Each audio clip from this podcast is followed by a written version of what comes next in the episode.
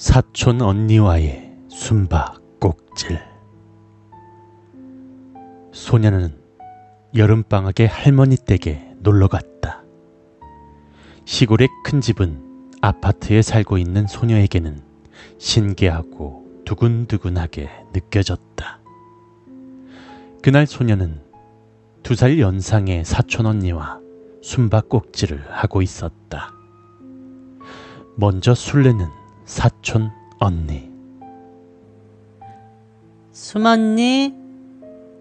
아니. 이제 숨었어? 아니. 숨을 곳을 곰곰이 생각하던 소녀는 생각 끝에 안방 이불 안으로 재빨리 숨었다.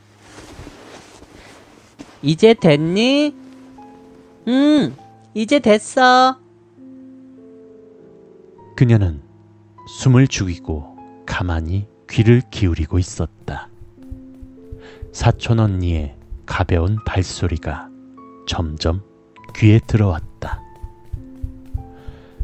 그 발소리는 가까워졌다가 멀어지고, 멀어졌다가 가까워지고, 잠시 후 언니의 발소리가 가까이 들려왔다. 아무래도 안방으로 찾으러 온 모양이었다. 보이네. 빨리 나와. 소녀를 발견한 듯 사촌 언니가 말했다. 하지만 소녀는 가만히 있었다. 전에도 이 말에 속아서 걸리지도 않았는데도 제 발로 나왔기 때문이었다. 빨리 나오라고. 소녀는 계속 사촌 언니의 말을 무시하고 있었다. 빨리 나와. 찾았는데도 계속 그러면 나 화낸다. 사촌 언니는 어느새 화가 난 어조로 말하고 있었다. 그런 사촌 언니를 계속 무시할 수도 없어서 슬그머니 밖을 보았는데 사촌 언니는 안방 장롱을 살짝 열고 이야기하고 있었다. 아, 진짜 안에 있는 거 아는데도 그러네. 정말 말 안 듣는다니까. 사촌 언니는 장롱 안에 손을 넣어 무언가 잡아당기기 시작했다.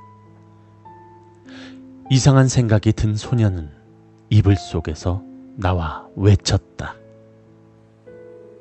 언니, 지금 뭐해? 언니는 당황한 표정으로 소녀를 보더니 비명을 지르며 장롱에서 급히 손을 뺐다. 그리고는 큰 소리로 울기 시작했다. 어, 부, 분명히 장롱 안에 누가 있었어. 분명 손을 잡았단 말이야. 언니는 그 손이 그 소녀의 것이라 생각해서 잡았던 것이었다. 저녁에 어른이 오셔서 장롱 안을 보셨지만 장롱 안에는 아무것도 없었다.